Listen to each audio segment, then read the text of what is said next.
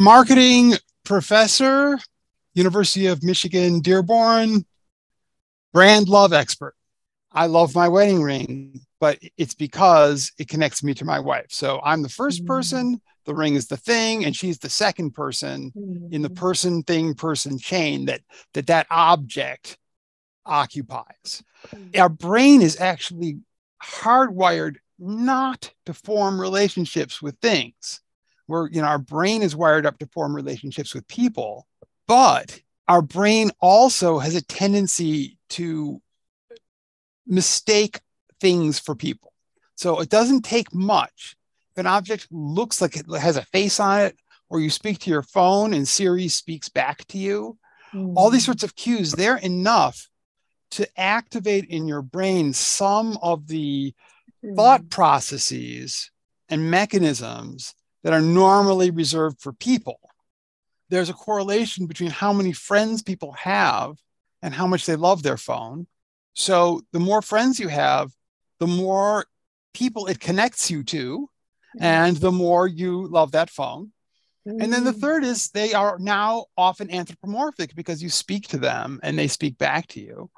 So many people tell Siri, Siri, I love you, that Apple has had to come up with a bunch of different responses to that. My favorite one being, Oh, I bet you say that to all the Apple products. Okay, as for your wife, your most often used phrase. Honey, that's perfect. Hey, hey, hey, nice. Hello, fellows. Welcome to the next episode of Jagged with Just Ravi. Subscribe to my channel for conversations at the edge with thought leaders from the branding, marketing, and the business worlds. Conversations that ignite new ideas, ideas with rough and sharp edges. Hi, Aaron. So nice to have you on my show. Just Ravi, it's a pleasure to be here. Okay, Aaron, if I requested you to tweet your profile, what would you say? Marketing professor, University of Michigan, Dearborn, brand love expert. That would be oh. it. okay. So, so although you said brand love uh, expert, Aaron, mm-hmm. I first want to know how did you get into, like you say, non-personal love? Because this is a very unique uh, area for a marketing professor and a brand love expert. Yeah, um, and the story is not uh, just how I got into this. It's how this came to be because I actually did the initial work. I wrote the first paper with Barbara Carroll that used the phrase brand love. And before that, I did the first major research uh, on this topic, although we weren't using the term brand love, or I wasn't using the term brand love that early. It was still the same basic thing. Uh, so you got to get in your Wayback Machine to the 1990s. And I am in a PhD program at Northwestern University's Kellogg uh, Business School. And I've taken a seminar with the well known professor Philip Kotler. And he is a big marketing proponent and explaining how marketing is about like everything is marketing. And in fact, a lot of things we take for granted now that there is nonprofit marketing that religious organizations market themselves when they try and get new adherents, uh, that mm-hmm. healthcare, you know, needs marketing, etc. All of these ideas were really new ideas that he had put forward at some time. And he was explaining why even dating, even dating, if you're dating somebody, then you're marketing yourself to them and they're marketing themselves to you, etc. Uh, well, I was single at the time. And while marketing was interesting, dating was much, much more interesting than marketing. And uh, so I talked to him about this, and he put me in touch with the professor Mara Adelman, who had actually collected data on a dating service. And this was when dating services were just getting to be a thing in America. Of course, in Indian culture, the matchmaker has a prominent place for a very long time. But in American culture, no. and they were just starting to to get move forward with these sorts of things at a, at a mass level. So myself and Mara Adelman, uh, we did a series of five major papers looking at different aspects of dating and dating services and uh, how they related to marketing and economics. And those became, we became for a period of time the world's leading experts on dating services, which was not a big brag because we were also the world's least under you know least used experts on dating services because we were the only experts on dating services. So you, you could put us at the top or the bottom. Nobody else was doing that. Uh, and I ended up on the Oprah Winfrey show. It was a lot of fun. But when I needed to write something for my dissertation, I needed something that a top business school would look at and take me seriously. And if I was the dating services guy, that was not going to happen. On the other hand, I had at that point spent two years really reading in depth on the psychology of love because of all the dating service work. And so I thought, well, how can I take, you know, I don't want to throw out two years of intensive research. How do I take this and apply it to marketing in some other way? And I thought, well, all right, you know, people use the word love all the time and they say they love this, they love that. Uh, and people, I wasn't by any means the first person to notice that. Like lots of people had talked about that, and people had talked about consumers who are really, really involved with a certain product. I wasn't the first person to no- notice that either. Uh, but I just had this idea okay, what if we took the I- psychology of love seriously and applied what we know about love in interpersonal relationships to see if it could help us understand people's love of brands or products um, or services. Mm-hmm. And the way I initially did the research was I didn't want to bias the people that I was talking to. So I just said, well, tell me about anything. It can be anything that isn't a person. And I figured if they loved a brand, it would come up. They'd tell me about that. Uh, and sometimes they did. And sometimes they loved brands and sometimes they loved products. And some people loved things they made themselves, and some people didn't love anything. And uh, you got a whole variety of res- responses there. Mm. But that's sort of the origin of it. Uh, that was a while ago, and, and that work turned into uh, the first work on this topic, as well as you know the first papers on brand love in particular. I have always felt that it's important to take kind of a balanced approach where you you got to know the psychology of love, interpersonal love, really well and be very well versed in how that works. But you can't just assume that that's going to work when you apply something to a brand. You've got to go in with very open eyes and see when people talk about products or brands, uh, does that apply? And if so, how? Or does it apply in a different way? You know, or you know, something modified in the process? Okay, this is very fascinating, and we'll come to this, Aaron, in terms of how when love gets applied on brands, how is it different? How does it work? But before that, mm-hmm. you know, the, the key question uh, when we are delving into this topic of, of people mm-hmm. loving things. Yeah. You know, why is it so often people feel intense passion for objects? You know, why does this happen? And what does it tell us about our society and ourselves? Mm-hmm. And very interestingly, like you mentioned, India, I mean, this this whole thing of uh, looking at it as materialism, you know, like mm-hmm. love for objects is materialism, right. and spirituality is you know spirit not the form. So you know how does that work? So t- take us through this understanding. Amazing questions. I love the bit about the spirituality and materialism. Um, let's put that one on hold for a minute and definitely come back to it. We kind of, kind of both remember not to let that one go. Uh, but let me start with why do people love so many things and actually, it is true that the things we love play a very important role in our life because we love them and we make them a central part of our life if we if we're able to You know, one of the things that makes a, good life is you can take the things you love to do and the things you love to be around and the experiences you love to have. If you can build that into the world in which you live all the time, that's going to make your life richer and, and better. If you think about all the stuff we see every day, from you walk out on the street, all the houses, all the cars, all the trees, walk down the street, all the stuff in the stores, all the advertisements. And then you ask yourself, well, how much of that do you love? You probably love one in a million or less, you know, of those things that are out there.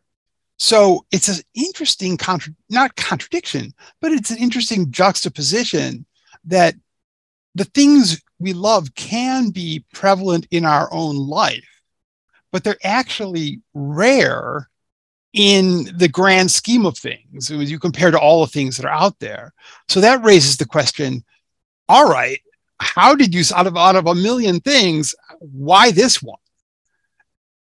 One of the studies that I've done that I found particularly interesting, just at a descriptive level, is a couple years ago, uh, I asked 700 some people just to name three brands that they love if there are any, right? Up to three. And I got an astonishingly long list. So Apple was the most frequently mentioned, the most loved brand. 156 people loved Apple. Uh, Samsung, Nike, a couple others had a lot of people.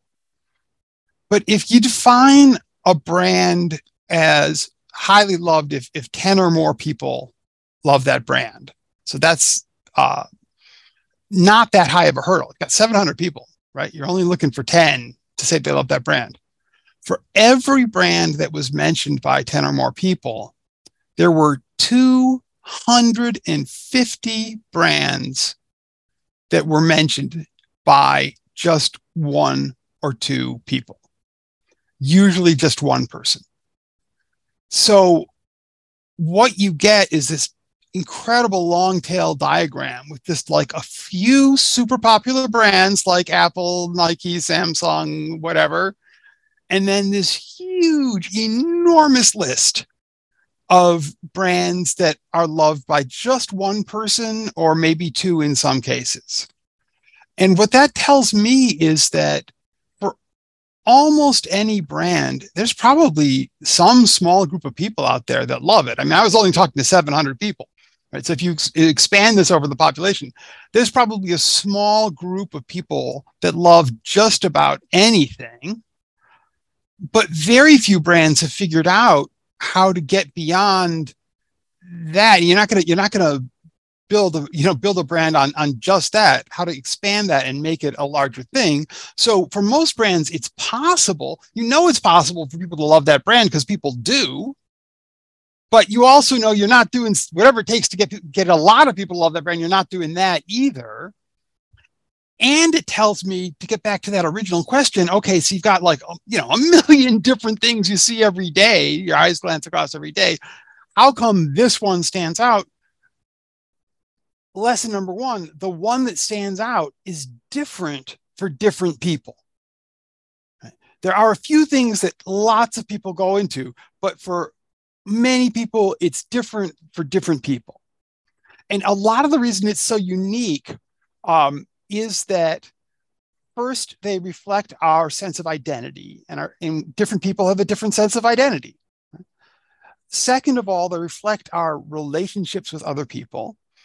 And often that's some sort of a odd coincidental experience like oh my she's always been my favorite aunt and she gave me this as a present and now i love that brand because it's sort of connected with her in my mind.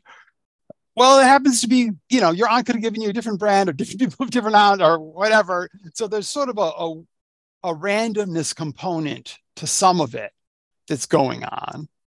And then these are things that people see as really excellent and here i think is one of the the things that does systematically separate some companies from others is that when people love a product or a brand or an object that isn't a product or a brand, they love their favorite piece of fruit. I know a lot of people love mangoes. I love mangoes. We love mangoes because they're awesome. They're just great. You know, they're just they're, they're amazing that this thing just exists there in nature. So there's this sense of this being fabulous. And you can think about people's love for a piece of fruit or a brand or a product as starting with this is fabulous, but then adding more. Because there's a lot of fabulous things that we don't love. I mean, I like Mercedes cars. Somebody gave me a Mercedes car. I'd be very, very happy to have one. Uh, and I think that they are absolutely excellent cars. Absolutely. But I don't love Mercedes cars. I don't own one, didn't buy one, bought an Audi. Why don't I love them, even though I think they're fabulous cars? Well, there's a lot to that. I'm not, you know, that would take a whole show by itself. I'm not going to waste your listeners' time with that. But the point is, we all have things that we think are great and don't love. So the interesting point comes in okay, yeah, if you want people to love your brand or your products, it's got to be great. But what else needs to happen after that to, to make it special to them? Right. So, how can companies get people to love their brands? Is a question that follows. Like you right. said, self identity, relationships with yes. other people, which kind of gives it the context of an emotion uh, and yes. what it evokes in them. And of course, they have to be fabulous uh, yeah. in, in the consumer's perception of howsoever Correct. they define. So, how can companies, because uh, Aaron, would you agree? Everybody wants this. Every company wants this. Love my brand because once the love happens, you're not just going to prefer it. You're not just going to have a long relationship with it. You'll also be forgiving. You'll also, yes. you know, have a very different lens uh, for evaluating. Yes, so, you'll be forgiving. And one more to throw in there.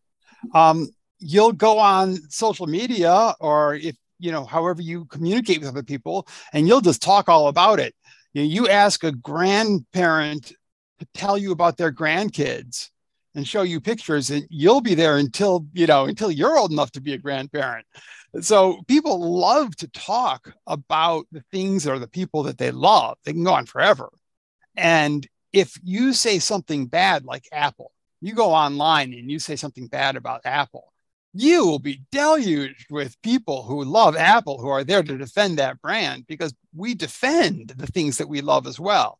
So I've done a, a, fair amount of research with two colleagues from the Ross School of Business, also at the University of Michigan, uh, Rajeev Batra and Rick Bagozzi.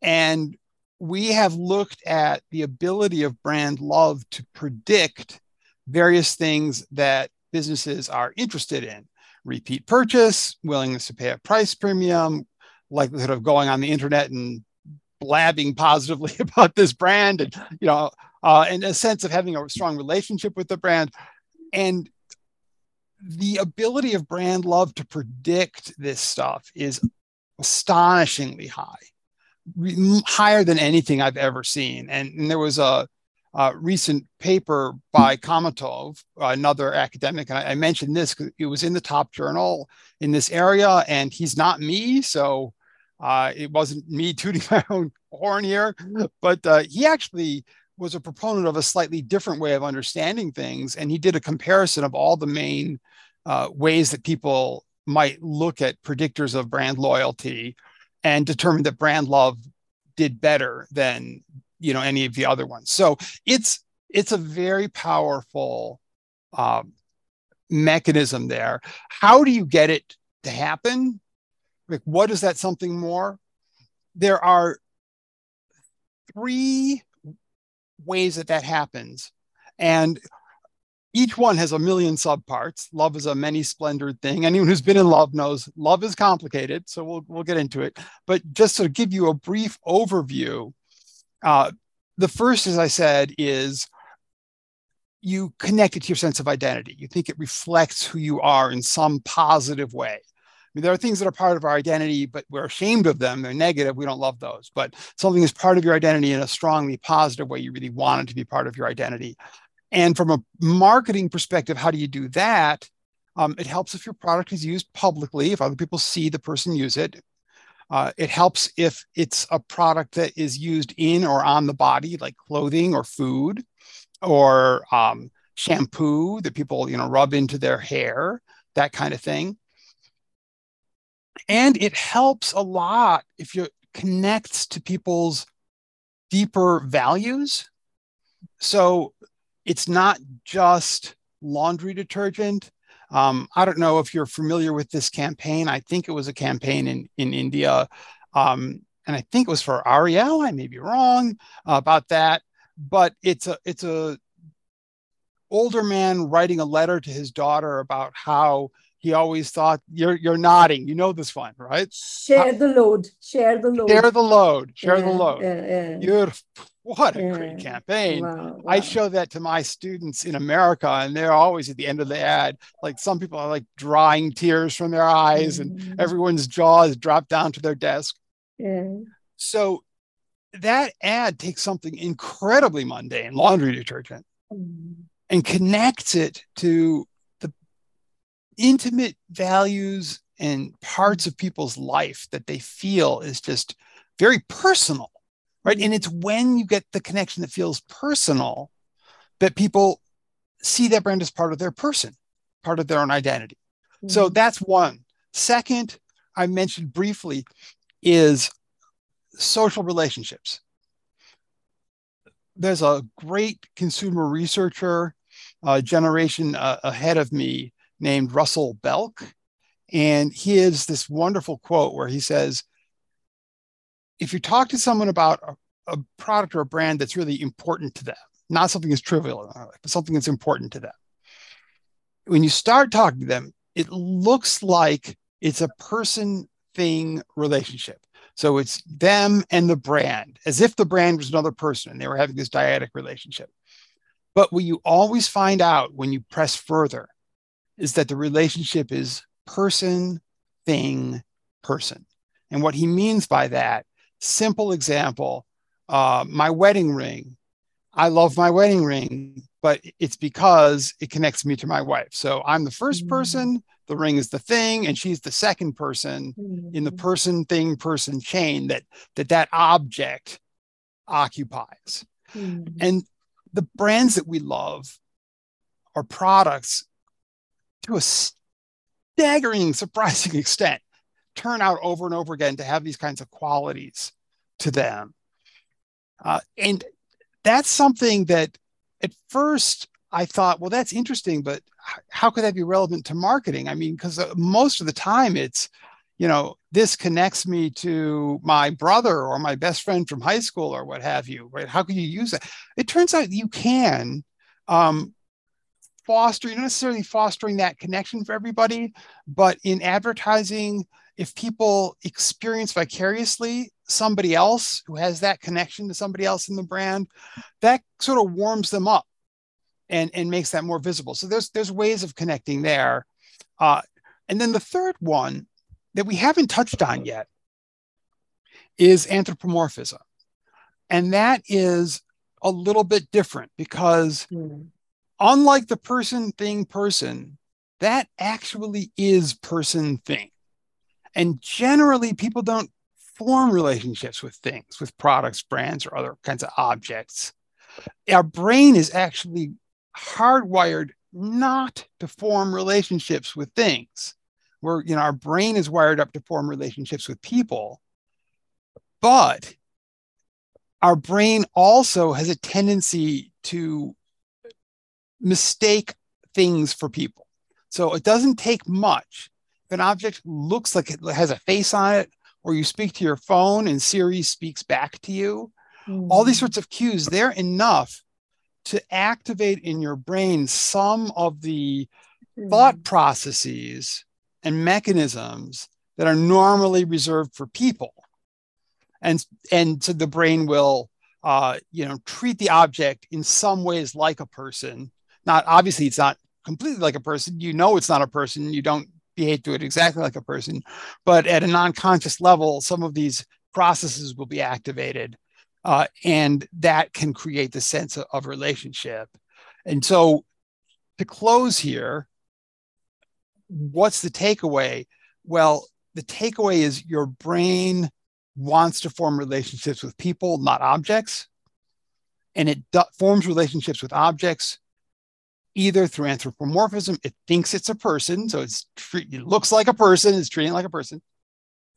Through these person thing person relationships, people connectors, where the relationship is really with the other human being and the mm. brand of the product gets swept along, taken along, becomes part of that. Mm. Or it becomes part of yourself. You're a person. And so it's creating this. It, so it, this relationship, you know, it, it's part of this human uh, experience so there's always when you get real love there's always a kind of a person or pseudo person involved. Wow. That's amazing. And when you were saying that uh, an object gets the face uh, like for example i think you've talked about cars. Cars are given the uh, front to look like a human face. Yeah. So so that kind of and and and uh, you know, mobile phones are really benefiting from Alexa and Siri of the world. Yep. people, mobile phones are interesting because they fill all three of these kinds of uh, connections. So you store all kinds of personal information about yourself on the phone. It really becomes an extension of your brain. It just, if I lost my phone and all those records, you know they, they're an extension of the memory in my brain. So it's very much a part of who you are uh, in that way. Yeah. It also is strongly a, per, a people connector. It's person thing person like you your phone and then whoever you text with or talk to or have pictures mm. of or play games with on your phone. Mm. i've actually found in some earlier research that there's a correlation between how many friends people have and how much they love their phone so the more friends you have, the more people it connects you to, and the more you love that phone. And then the mm. third is they are now often anthropomorphic because you speak to them and they speak back to you. So many people tell Siri, Siri, I love you, that Apple has had to come up with a bunch of different responses to that. My favorite one being, Oh, I bet you say that to all the Apple products. that is amazing. So there are categories and there are certain objects we will love more because of all the you know aspects that you've talked about. Uh, but two things that you know I would request you to touch here, uh, which which which we kind of moving back to objects and our love because, like you said, we were not meant to love objects you know it is it is some connection with a person uh, the two ways that you mentioned mm-hmm. that is making us feel these emotions uh, or, or, or love mm-hmm. so first of all is there a, an evolutionary basis to our love of objects that is one and mm-hmm. b b part what are the deep, deep truths about the nature of love you know because like yeah. you said uh, when it comes to loving people, the psychology, it's not exactly the same as it gets applied to objects or brands. So, but but it might reveal some deep truths about love. So, tell us more about this. So let's let's talk first about the evolutionary question. Hmm. This is a little speculative. My own belief is that we did not evolve specifically to love any sort of inanimate object. You can see in the animal kingdom, one of the things that I find really interesting is how many animals have either love or something very, very close to love. There's lots of other mammals. Uh, there's one in particular that's studied a lot. It's a, called a vole. It's a little like hamster, gerbil like uh, rodent animal and it mates for life. And its behaviors with its mate look a whole lot like human behaviors with our mates. But you might think, okay, well, that's just the behaviors, what's going on inside. So there's research where they take these voles and they put them in little brain scanners and then they show them their little vole love of their life mate And the areas of the brain in the vole that become active are the exact same areas that if you take a person and put them in a brain scanner and show them their mate, you'll get the same internal brain response from a person. So I think that's very good evidence that these animals really are experiencing love. And then there's other animals like birds that don't have the same brain physiology that humans do. So there's got to be some larger differences there, but their behavior is so much like ours. It's it's amazing when they court the male gets so excited he can't sleep. He brings her gifts, he does dances for her and performs for her and stares at her and can't think about anything else or doesn't seem to be. He just becomes totally obsessed. And it's just a lot of these same behaviors. So there is a 100% correlation in the animal world mm-hmm. between animals that have what biologists call bonding, is the, the animal version of love, that animals that bond with their children and animals that feed and protect their children. Because of course we know that a lot of animals like like fish lay a lot of eggs and fertilize them, but they don't raise or protect the the children that come out of that. But other animals do raise their and protect their children, and it's only in those cases where uh, there is that parental protection of the kids that you have also this kind of bonding between the parent and the child. And similarly, it's only in species where the two parents cooperate together to raise the children, one might bring food to the other, etc., that you have this bonding between the mates. So it's really clear what this bonding is about. It's getting the parents to feed and protect and take care of the, the offspring, and it getting the parents to feed and protect and take care of and work together collaboratively with each other. Uh, and the things we love don't really play a, a role directly in that, uh, you know, at all. They're not going to carry on our genes the way our offspring will. However, there is an evolutionary reason why we love things, and that is that we evolved to love people and our brain is so set up to do that that some of that spills over onto things and we end up loving the things as well. So that's part of, of, of, sort of the evolutionary question. Did we evolve, you know, to love things? Um, we evolved to love people. Mm-hmm. It's kind of an accident, I think, that we also love things. In my view, it's a happy accident because, as I said before, loving things is great most of the time. Sometimes people get into trouble with it. 99% of the time, it's a really good thing. And if you can surround yourself with objects that you love and people that you love, and you spend time doing activities that you love, you're going to have a life full of love, and that's a good thing. Yeah. Let me let me tell you though. You also asked, hmm. is there some deep truth that we can learn about this? And I think there is. And this blurs into certain spiritual questions. So, how is it that love, as a psychological mechanism, gets these animals to take care of and feed their offspring or take care of their mate? I have a theory about this, and I can't prove this, but makes a lot of sense to me. And that is that before love evolved, animals were already feeding and taking care of themselves. And so when evolution comes along, it works by random mutations. And so it's much, much more likely that things evolve because they make an adjustment to something that already exists rather than evolving by inventing, not inventing, but randomly generating some huge new thing that's very complicated that somehow works all by itself. That's very unlikely.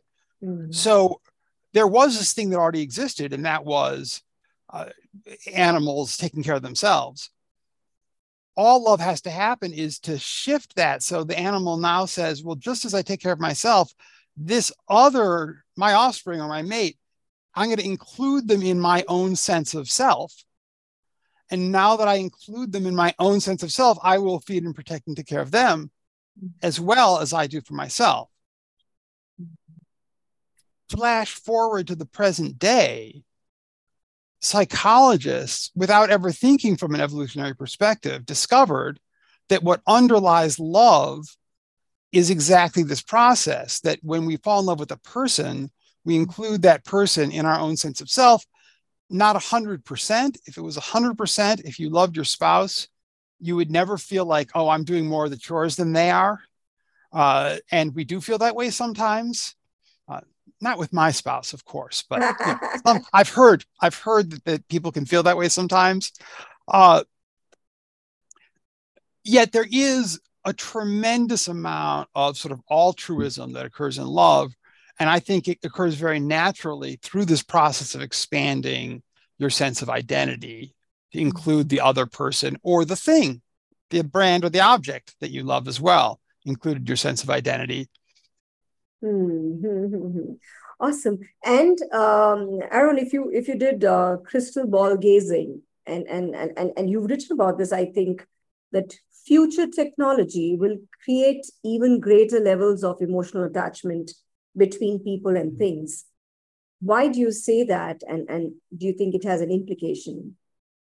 So, at the core of love, as I explained regarding the evolutionary theory of mind, uh, and also very well supported by research, at least presently, that when people love a person or a thing, they're blurring the boundaries between their own identity and that thing. They're seeing it as a part of their own self, uh, which is why if you love something and, and, somebody insults it, you get personally offended, right? If you mm-hmm. think about it, like someone can insult the moon and you're like, well, I'm not offended. Why would I be offended? I'm not the moon. But if mm-hmm. somebody insults your car, if you love your car, then you are offended because you feel mm-hmm. like you have been insulted.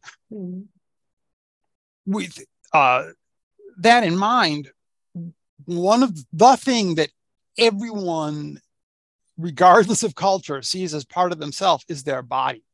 Our body is like the first thing that every developing infant comes to be like, okay, that object is me. Mm-hmm. And part of the reason that that object is us is that we have a special connection to our body. I can think, I can move my hand just by thinking about moving my hand, and that's not true for other objects. And if something touches my hand, I can feel it directly, and that's also not true. So you have this two way sense of being able to control it outwardly, and then it sends information back to you. Mm-hmm. Future technology is already here in sort of very basic ways. You can put electrodes and, and various types of monitors on someone's head and you can scan their brain activity and using that they can control an object. Now it's not very good yet uh, to get it to be really even mediocre good you have to drill past their skull and put the sensors either between the brain and the skull or actually in the brain. That's a little off-putting for people uh, but if you're willing to do that, and they do this for medical reasons, for people who have very serious medical issues, you can, the person can have a moderate level of control over some object just with their brain. This is going to get very much better very quickly. And it won't be too long, I'm sure, um, within your lifetime, that people will be able to input data into like their cell phone just by thinking about it and retrieve data just by thinking about it. Or they'll be able to drive a car just by thinking about where they want it to go. In the same way when you're walking down the street you don't think now i'm going to turn right. Your body mm-hmm. just if you know the way you know where you're going your body just does that automatically. You'll be able to control a car in the same automatic way as you're driving we will come to see these objects as extensions of our body. Mm-hmm. And as a result, as deeply connected to who we are. Mm-hmm. And as a result of that, as things we love, because love is grounded in the sense that something is part of your identity. Mm. Amazing, isn't it? This is this is so beautiful. Dimensions of love colors of love, spectrum of love. and and, yeah. and love itself is so complex, so amazing. And as you were talking about uh, categories, Aaron, I couldn't help thinking that how important it is to although it could vary by people, life stages, uh, cultures, but the relationship a category has with human beings at a very basic mm-hmm. level is so important to understand that before we start trying to create brand love. You know, mm-hmm. that the category truth, like they say, that that the underlying wave that you're going to ride when you're going to do branding, it becomes mm-hmm. so important to understand that um, in terms of uh, how human beings are relating to it. Perhaps it's easier to love certain categories than others, you know. And right. I, I, and that's a that's a very interesting point as well. I, in general, it is easier for people to love categories of products that are the old term is high involvement products. You think about them a lot. You you, you make pay a lot of attention to them. Uh, it is easier for people to love products and brands that are frequent parts of their life. One of the things I found in my research that surprised me is just how powerful frequent interactions are in terms of generating love, so long as there's a positive experience. If you have frequent interactions with something and it's annoying, that is not going to create love. But if it's a positive experience mm-hmm. um, and you enjoy the process, and then you also think it's benefiting you. So if it's something that's bad for you, like smoking, like I enjoy smoking a cigarette, but it's bad for me, that's not love either. But if you enjoy it and you think it's good for you, so it loves you too, it's benefiting you, then the frequency of interaction becomes uh, very powerful. So that different categories differ in that way. I once heard an interesting story from a colleague that I don't have evidence to prove this yet, but was really surprising to me and changed the way I thought. So previously, I would have said a category like this is, this is a product. He's in South America. I forget which country in South America this occurred, but it's a bag of cement that people buy in a home, like a hardware store, and they bring it home and mix it up themselves and use it for simple home repairs, like fixing a, a crack in their cement driveway. They want to do that themselves. I could not think of a product less lovable than a bag of cement. That just sounds like the most unlovable thing in the world.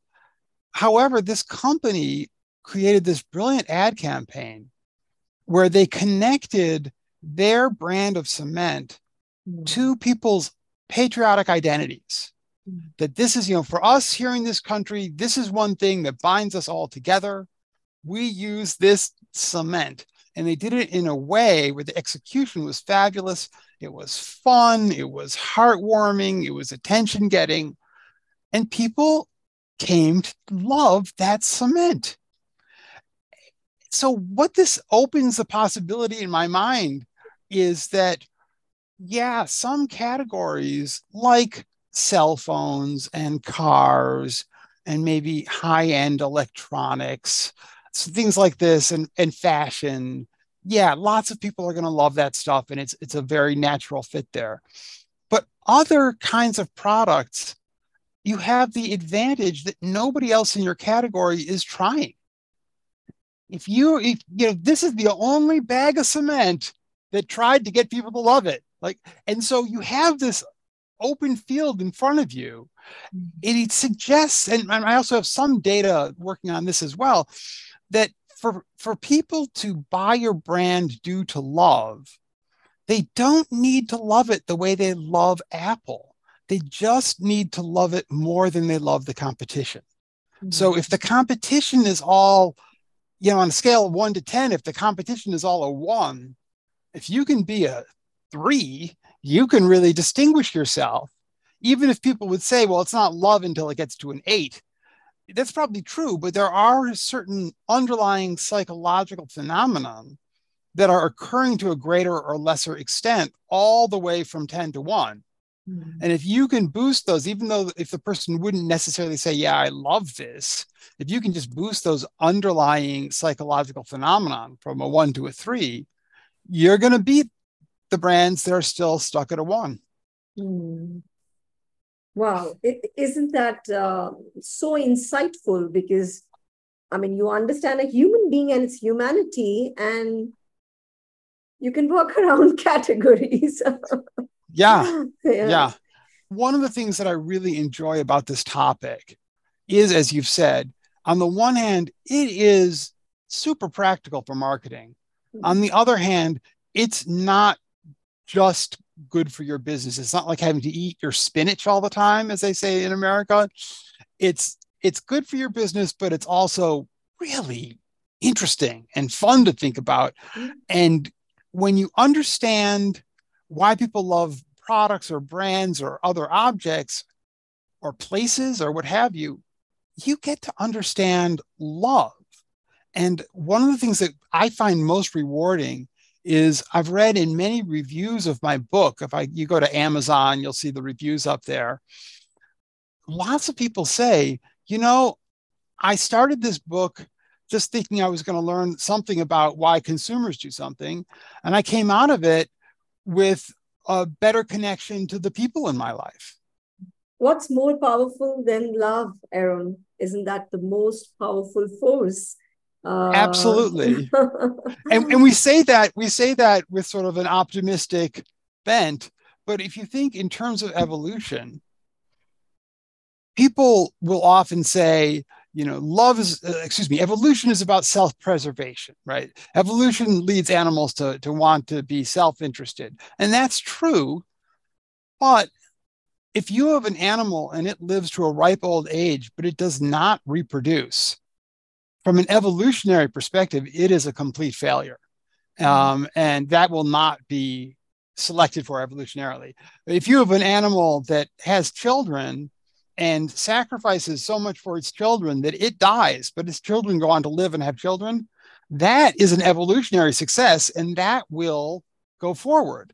And so evolution's power leads animals, some animals, because animals have different ways of reproducing and different strategies, but leaves some animals, especially people and some others, to have extremely strong concern about the people that they love. Mm-hmm. And so if you say, what is more powerful than love? There's not much. There's not much mm-hmm. from an evolutionary perspective that you could think of that would be more motivating than protecting uh, the people or in, for animals, the other animals that you love. Wow. So great. But in that way now you have to talk about music as well so w- what is the role music plays why do we love music so much yeah i i'm a big music lover and it's it's been a big part of my life and music has a lot of qualities uh, that lead people to really love music. One, again, is the person, thing, person, the people connectors, that music connects us to other people. And one of the ways it does that, when people meet an, a stranger and they start to become friends, they sort of click. One of the things that happens is that their bodies literally synchronize. So their breathing synchronizes with each other's. Their pupil dilation, in their eyes synchronizes with each other's. And mm. brain waves, they found, actually start to, to synchronize the brain waves between these two people. If you can enhance this, if you can get people to have a synchronized experience, they'll bond with each other more tightly. This is why in the army, soldiers do a lot of marching in unison because this creates a lot of bonding through a synchronized shared experience. Music does this as well. You start to listen to a song and it gets very up tempo and you're really liking it. You and the other people you're listening to, your body, your physiological experience increases in tempo with the music. Mm. And so you have this shared synchronized experience, especially if you're dancing with someone, it mm-hmm. creates it even more.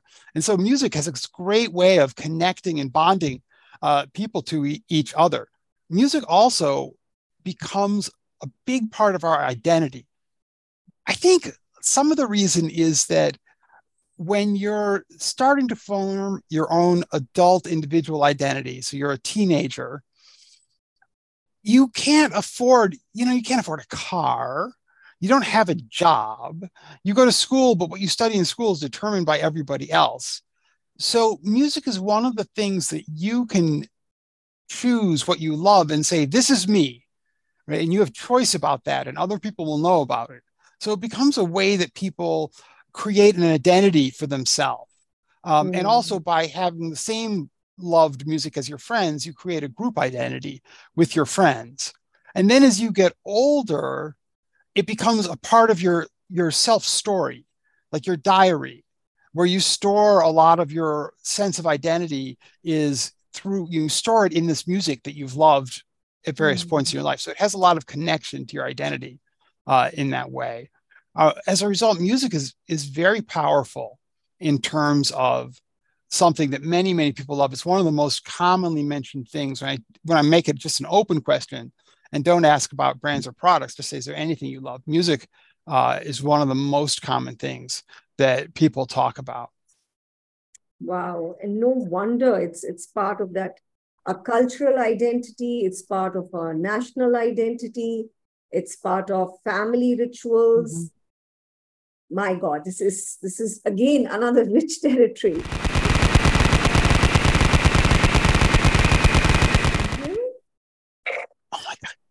ah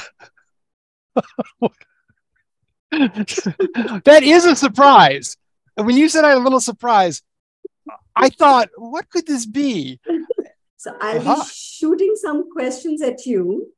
You cannot think and you cannot elaborate. Otherwise i'll have to shoot you. Okay. Yes? Deal. Okay. I, I, I this is dangerous. So you're ready. Quick ready quick quick. Okay. Mother's best advice. Work hard. okay. okay. Alternate profession could have been cook. Okay. As for your wife, your most often used phrase. Honey, that's perfect. Hey, hey, hey nice. Uh, a book you'd like to gift to all your friends, and it can't be your own book. It can't be my own book. Um, you know, one of my favorite books, uh, All the King's Men by Robert Penn Warren. It, it, I read it in college. I still think about it. It's so beautiful. Okay. What would you tell your 18 year old self? Listen to other people and try to understand their experience more. Your favorite childhood memory? Being with a group of friends in one of theirs at you know upstairs with a stereo playing a Beatles album help over and over again and pretending to be the Beatles air guitar and air singing uh, along with this album. Awesome. Okay. So nicely uh, described like painted the image. Okay. What is your greatest joy? Being with friends at a great dinner party when you just get that feeling of I think the Dutch have this word for it, um, which I'm hygge, I think they say this this feeling of camaraderie and just sort of love permeating the room uh, mm. through all the people. Okay. Aaron, I'd request you to share your online addresses, emails, anything you say about uh, anything you want to say about your book and all this will be part of show notes as well. Very good. So the book is called The Things We Love How Our Passions Connect Us and Make Us Who We Are. If you want uh, to see a little bit about my work, I've got a website. I actually have two websites. uh, if you're interested in the marketing side of things, go to Brand Love Central. And that is a work in progress. Um, it's up, but it's a work in progress. And that will be, when it gets done, a real central repository for information about brand love, not just from me, but from other people who work in this area.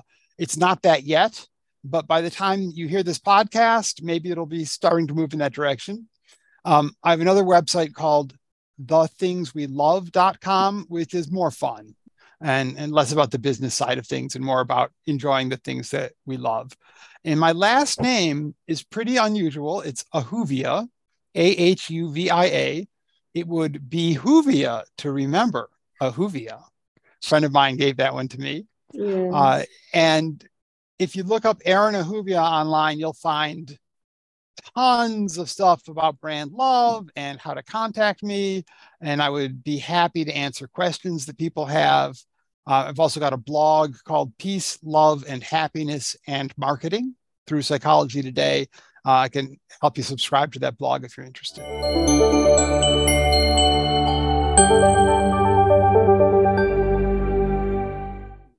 This is Aaron Ahuvia, author of The Things We Love, urging you to listen to Jagged with Jasravi.